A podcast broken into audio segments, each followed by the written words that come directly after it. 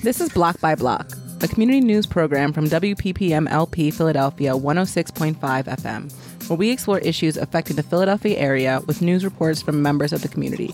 I'm Kiersten Adams. And I'm Brett Roman Williams. In the next half hour, we'll hear stories from our community news reporters about one of the region's largest hunger relief programs, a new mural in the neighborhood celebrating Philly's ballroom scene, Philadelphia's Colored Girls Museum, and high schoolers experimenting with an unusual way to clean up the Schuylkill River. But first, my co host Brett Roman Williams has been bringing us stories about the impact of unsolved homicides on those who are touched by the, by the loss of a friend or family member. In part three of a series called Left in the Dark, Brett takes us through his own personal journey, a path that led him through the depths of grief to becoming a passionate advocate. He also sheds light on some resources available to those grappling with the loss of a loved one. After losing my brother Derek to an unsolved murder, my life was thrown into a spiral of grief and uncertainty. In seeking support, I discovered a victim service nonprofit named the Anti Violence Partnership of Philadelphia, better known as AVP. AVP is a vital resource in West Philadelphia that provides crucial services to those touched by violence. AVP offers free grief counseling and therapy, court accompaniment, assistance through the Victims Compensation Program, and youth violence outreach. And the best part, their support comes with no strings attached, no need for insurance, or proof of citizenship. Now, initially, I was skeptical about grief counseling. How could talking help bring my brother back? But then I realized something. It wasn't about bringing him back. It was about learning to carry the weight of his absence. And AVP's free grief counseling did just that. Through weekly counseling sessions, my grief counselor saw something in me, the potential to make a difference. Encouraged by her, I took a leap of faith. From a client at AVP, I stepped into the role as a board member. And today, I stand before you not just as a co-victim, but as AVP's board chairman. My journey has introduced me into incredible allies like Adara Combs and John Apeldorn. Adara, the first director of the Philadelphia Office of the Victim Advocate, brings a wealth of experience from her tenure at the district attorney's office, but is also a co-victim of violence herself. The Office of Victim Advocate was created last year in January of 2022 to connect victims and co-victims to services in the city of Philadelphia while also doing strategic planning for the city with a focus on how policies and procedures of the city, any city agency, impact victims and co-victims will not only look to service them in terms of connecting them to whatever it is that they need, but also then look to make sure that there's no systemic issue that needs to be addressed.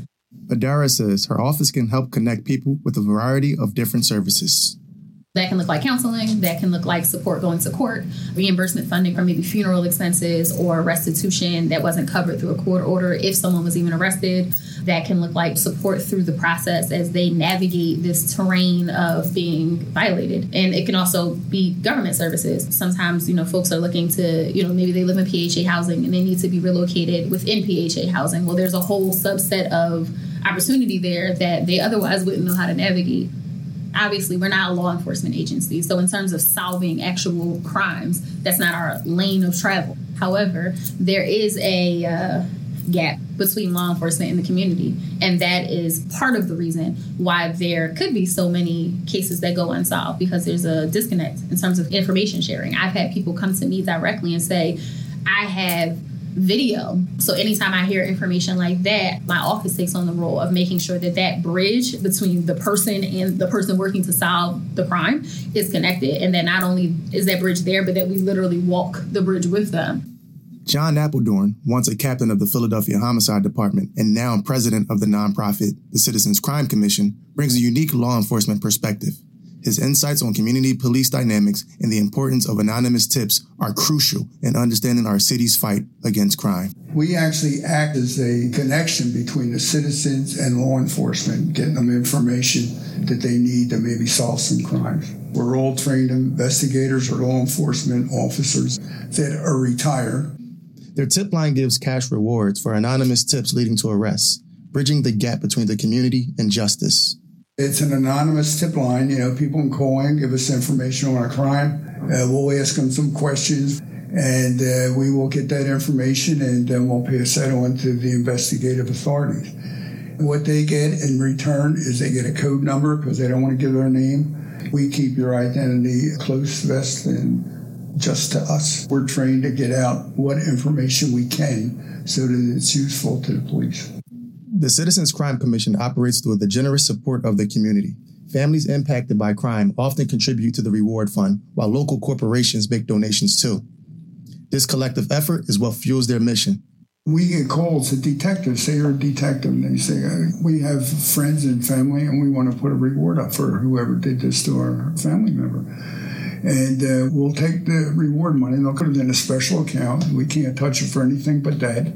We tell them we're going to keep it a year. And if there's not an arrest and a conviction in that time, you get all the money back. Or you can let it go another year. The people put the money up, no arrest made, they get everything back. And a lot of them donate. And like I said, companies, we have companies that support us and everything like that. Tackling violence in our communities is a collaborative effort. It requires the courage of co victims, the commitment of advocacy groups, and the diligence of law enforcement. If you're in need of support or wish to help, reach out to the Philadelphia Office of the Victim Advocate at victim.advocate at phila.gov. And if you have information on an unsolved crime, contact the Citizens Crime Commission's tip line at 215 546 8477. To learn more about the Anti Violence Partnership of Philadelphia, visit avpphila.org. Remember, your voice, your action can light the path from darkness to hope.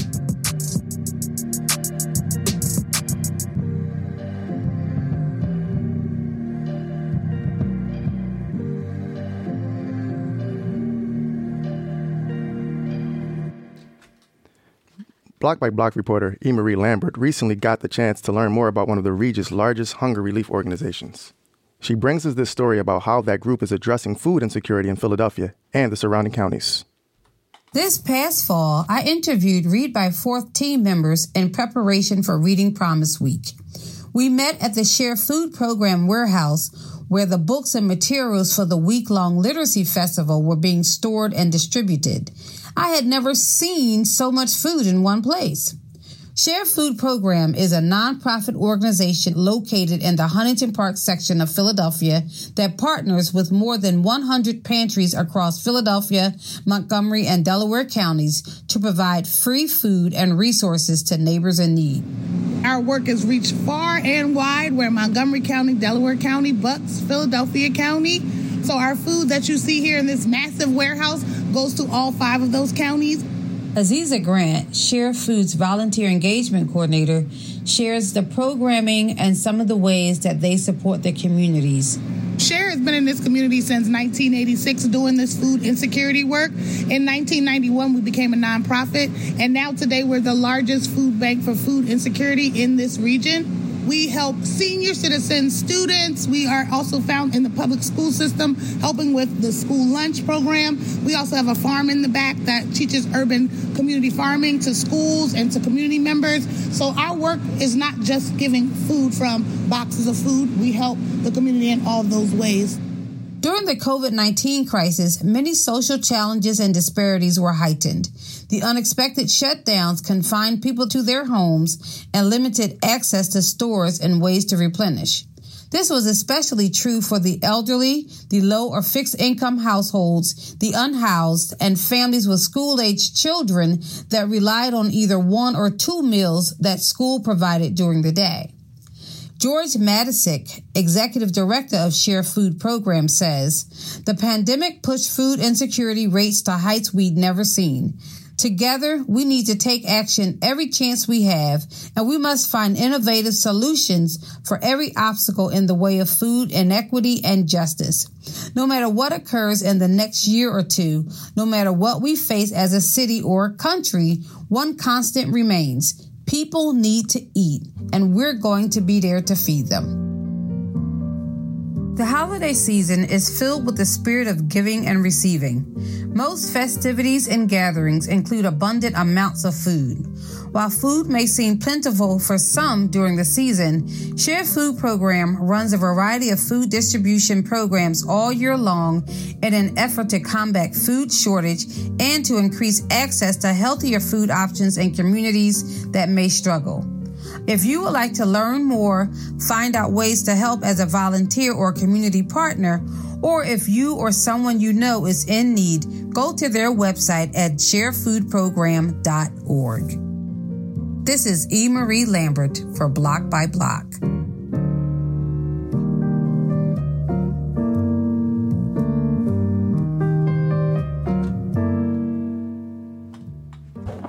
High school students in Roxborough are experimenting with a new way to remove pollution from river water. They say it could be an eco friendly way to keep the Schuylkill River clean. Block by Block's Barbara Martin Ellis brings us their story. What comes to mind when you think of mussels, those shelled creatures clumped together on rocks near bodies of water? High school seniors at Lincoln Environmental High School see engines that can clean our water and save the city millions of dollars. Jordan Riddick and Alex Morris are two students working on the project, and Jordan explains where the mussels came from. So, with our mussel project, we've actually received the mussels and the tanks from the uh, Philadelphia Water Department last year. And we've been doing basic tests in regards to like the pH levels, the water levels, the temperature, of the tanks, as well as how they're performing and how they're like reacting inside of different temperatures. Can you come and explain what's happening in the tank? I see it and I just see water, but I'm not sure like what I'm looking at there's this tank and there's two levels. There's the bottom level where the water is flowing, and then there's the top level where the mussels live. And the mussels live in little beds full of sand because they typically live embedded in sand. Yeah, basically mimics their habitat. When we got them, they were like the size of like a pencil point. You could barely see them unless you put it on your finger, but they're like as big as like an inch in your finger now. What's the goal? So the goal is to basically see if they can clean water, but in what specific temperatures. The mussels can digest certain like chemicals and waste and then when they release it it's not harmful to the environment so by testing the ph and different things like that we're able to see how well they're cleaning the water but also by the different tanks what temperature is suitable for their living conditions how many have you lost we actually didn't lose that man. We actually had a three percent um, fatality rate. I know that um, last year the president of Penn State came in, as well as a senator of the state and a state representative, and she actually has some essential oils on her, and essential oils and lotions. If you have any of that stuff on your hands, it's actually toxic to the um, mussels. So if you actually put your hands on the muscles and you have those essential oils and lotions on your hands, it'll actually kill the muscles. Now, why were they here? Were they here to learn about the project and came in and killed it? They were basically here to, like how we're explaining it to you, to explain the progress and research that we've been doing because this is still fairly new to us as well. Like, you know, we're the ones that started it, but, you know, um, we were trying to, like, get them to, like, see our work and, like, tell them, like, hey, like, here at Lincoln, all this is what we're doing, like, to bring not just awareness, but, like, just to get it out there. Like, this is something that nobody's ever done before. And she's right. I spoke to their teacher, Matt Van Coenberg, and he said that there have been studies on saltwater mussels, but his students working with freshwater mussels are doing original research. I asked him how the project got started.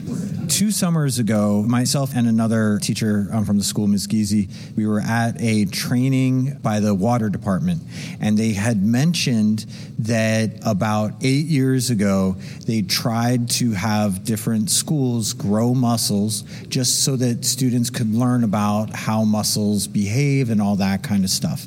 Unfortunately, 100% of the muscles in that program died in under a month they were going to restart it at a private school that has a class size of eight students.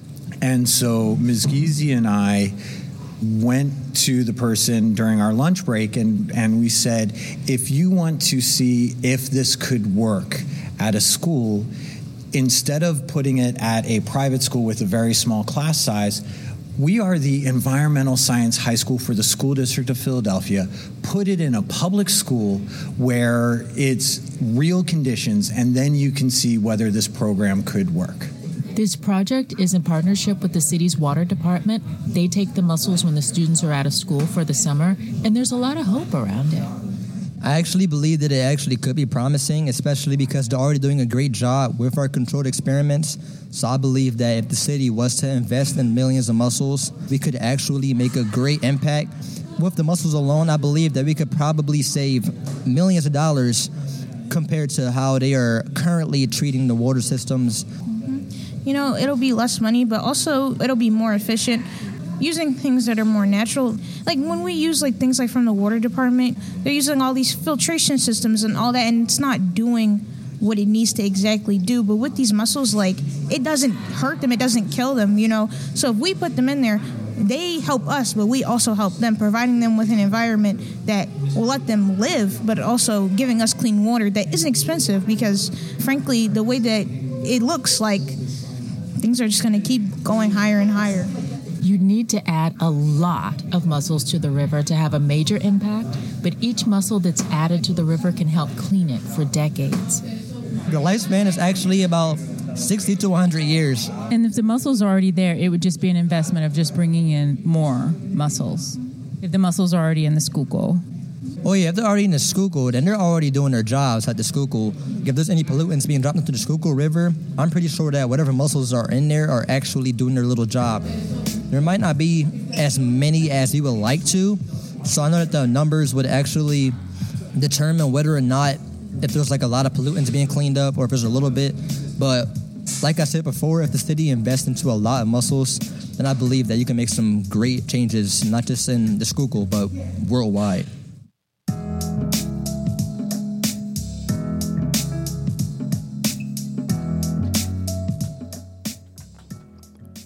A new mural in Philadelphia's Gayborhood celebrates the city's ballroom scene. Ballroom is a subculture that invites queer performers to dance and walk in different categories that parody binary gender norms and the status quo. My co host Kiersten Adams spoke with Jason Bowman, who is the head or king mother of the Supreme House of Montclair, and one of the driving forces behind the mural, which is finally which is called Finally on 13th.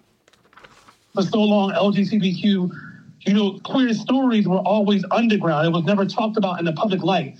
Philadelphia native and ballroom icon Jason Bowman was more than willing to bring some much needed black queer culture to the neighborhood. After approaching Mural Arts two years ago and proposing a mural celebrating Philly's rich ballroom history, Bowman, alongside artist Naya Livingston, designed a mural centered on ballroom, icons, and pride. I hated the fact that when I looked through Philadelphia, I never seen representation of myself. And when I say myself, I've never seen any black queer people highlighted through the mural arts department. And we have people that are doing the work, not just me. We had Michael Henson, we had Damon Hughes. You know, I can go down a list of people who were a part of community that was doing this great work for black and brown queer spaces. A lot of the people that you see on the mural, though some of them are not from Philadelphia, they are a part of our Philadelphia history. You can't have a mural dedicated to ballroom without Michael Gaskins and Taffy Jadu and Kenny Polo and Raphael Excellence and Jay Blonick, Alberni and Man, Tiny Cartier. Being younger and driving through the city, I remember I told my mom, I said, one day I'm going to be on a mural. And she was like, okay, well, if you're going to be on a mural, like, what are you going to be on a mural for? I said, I'm not sure what I'm going to be on a mural for, but I'm going to be on a mural for something. So then one night leaving out of Voyeur nightclub, me and the father of the house, Alon Ben, Michi, we were walking past the parking lot 13 for Locust, and I said to him, we need to have a mural for ballroom. And he was like, Jason, they're never going to give us a mural for ballroom. I was like, they need to give us one. They need to paint this ugly mural over right here and give us one on 13th Street. Like 13th Street is where we came alive at at night. That's where all the balls happen. That's where we would hang out at. That's where we would fellowship at. There's so many stories that happened on 13th Street, so it had to start there. Despite Philly's ballroom origins starting on 13th Street, the neighborhood has a history of discrimination against black, trans, and queer people. Bowman would say the mural is only the first step in addressing the neighborhood's past and painting a new and more inclusive future. As I watch these neighborhoods in Philadelphia get gentrified, it's like they're pushing us out. There has been a lot of racism that has happened in the neighborhood. I can go through countless of different situations that I've encountered with racism in the neighborhood. It's almost like they designed this purposely for black people to not have spaces in the neighborhood. And though, yes, I will admit they have gotten a little bit better as far as acceptance and opening up space for us, but it's still so much more work to do. And I just kind of felt like we need a mural that represents black people, but also represents ballroom, because ballroom is an intricate part of Philadelphia history. And like I always tell people that ballroom scene is American history, is black history, it's just history, period. It's a history that's not spoken of growing up in the city of Philadelphia, you know, growing up gay, in the 90s was a very challenging space because it was a space of me having to hide who I was. It was a space where I had to pretend to be something that I wasn't. And ballroom was my safe haven where I was finally able to be celebrated for my uniqueness, my loudness, my creativity, my colorful personality. And I just hope that when people look at this mural, they look at that mural and they feel all the things that they feel inside, whether they're queer, whether they're an ally. They look at that mural and they see the rich color, they see and feel the energy of the ancestors of ballroom, and they can feel and see themselves in that mural because the mural is a celebration of life, is a celebration of, of course, black and brown queer spaces, but at the same time, it's just a celebration for everyone that loves movement and loves color and loves sound and loves creativity for you to see something expressive and look at that mural and see yourself in some type of way. Because the beautiful thing about ballroom for me when I entered, I was finally able to be around people where I seen myself. And I didn't have to pretend to be hyper masculine or toxic masculine or this macho man that I wasn't. I was finally able to be Jason.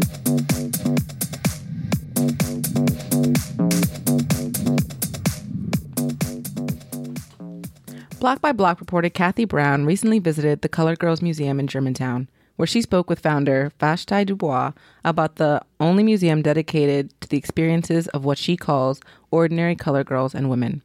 Dubois is an artist who created the museum in her own house eight years ago while dealing with the grief of having recently lost her husband. Cathy says visiting the museum was a moving experience for her. Every now and then, we can be introduced to information that expands our knowledge and levels us up in some way. A spiritual awakening in an unexpected space. This was my interview experience with Ms. Vashti Dubois, founder and executive director of the Colored Girls Museum. We walked the museum where she imparted knowledge to me that touched my soul creating for me a connection and identifying of self. In this interview, I highlight some of the awesome work she is doing at the Colored Girls Museum.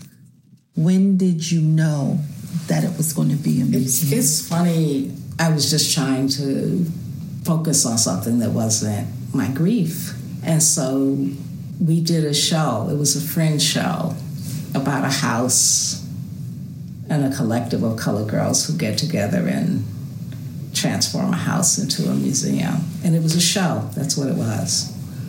And the show ended, and the artists didn't come and get their art. and so it was just here and here and here.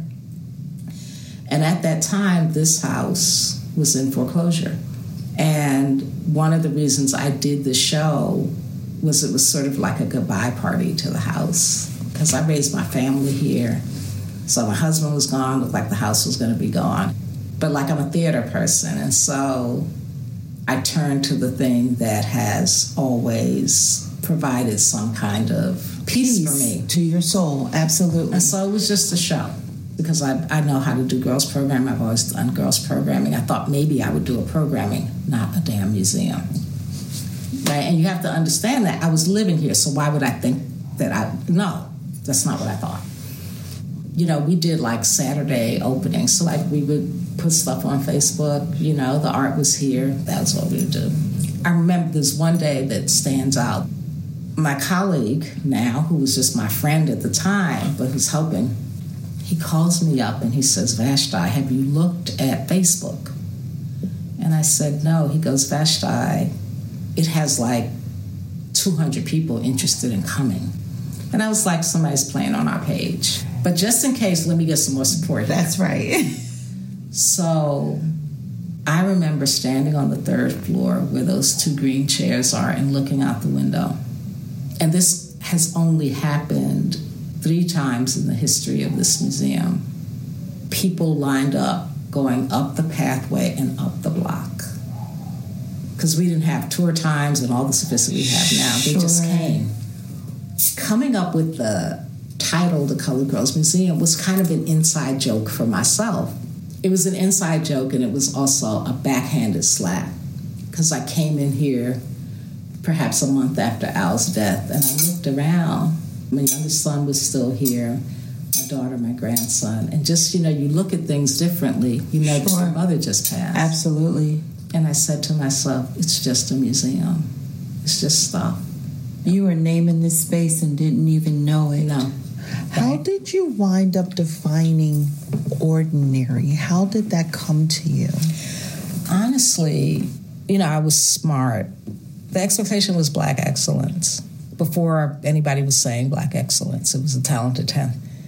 And it was such a burden mm. because in that space, just being who you are, and you know how our families prepared us for the world, how your hair had to be done, how your clothes, like everything, right?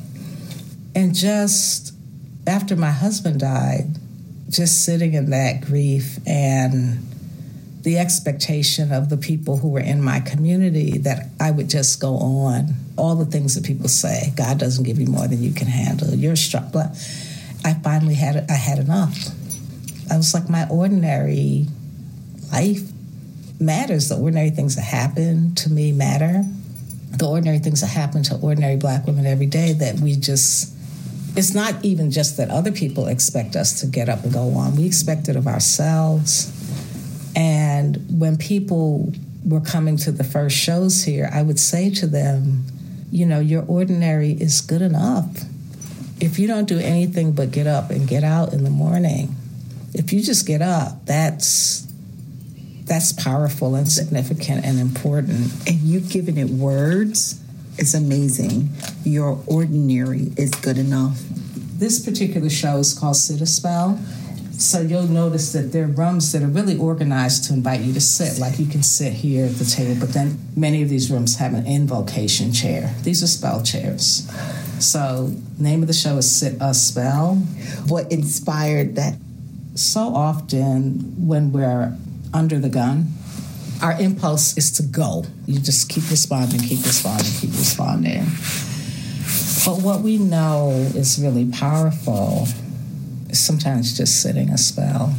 And it's an old southern term, like you invite people to your porch, sit a spell, just sit a spell. So it's also sitting a spell for you, but also sitting a spell in community, like just sitting with your people, just mm. rocking on your porch or sitting in your room, listening to some music, just sit a spell. But then there's the word spell and what that word invokes. So we can imagine also that when you say that phrase, sit a spell, that there's something else happening. There's another kind of vibration and energy that's mm-hmm. happening. One of the things that has always stood out to me in the Bible, you know, there are things that stay with you. It's the phrase, I go there to prepare a space for you. And what I want any colored girl who walks through this door to know, even if she doesn't get it immediately, I want her to carry it out of here with her. It's, it's that somebody prepared a space for you. They really thought about you, and this space is prepared for you. The museum's future is currently in question as the city has determined that it needs a zoning variance to stay in its current residential location. Members of the Germantown community, including the museum's next door neighbor, have expressed support through letters and testimony at a public hearing in November. The zoning board is expected to issue a ruling soon.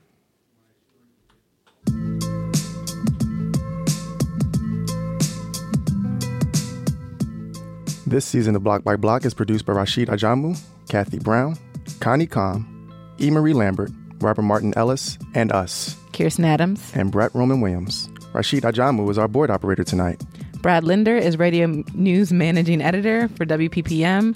Peter Liu is radio operations manager, and Allison Durham is WPPM's radio program manager. This is the final episode of the year for Block by Block, but we'll be back in the spring with new episodes of the show featuring more stories about issues affecting life in the Philly region. You can find past episodes of the show on PhillyCAM SoundCloud, Apple Podcasts, Spotify, and wherever else you find your podcasts. Thanks for listening.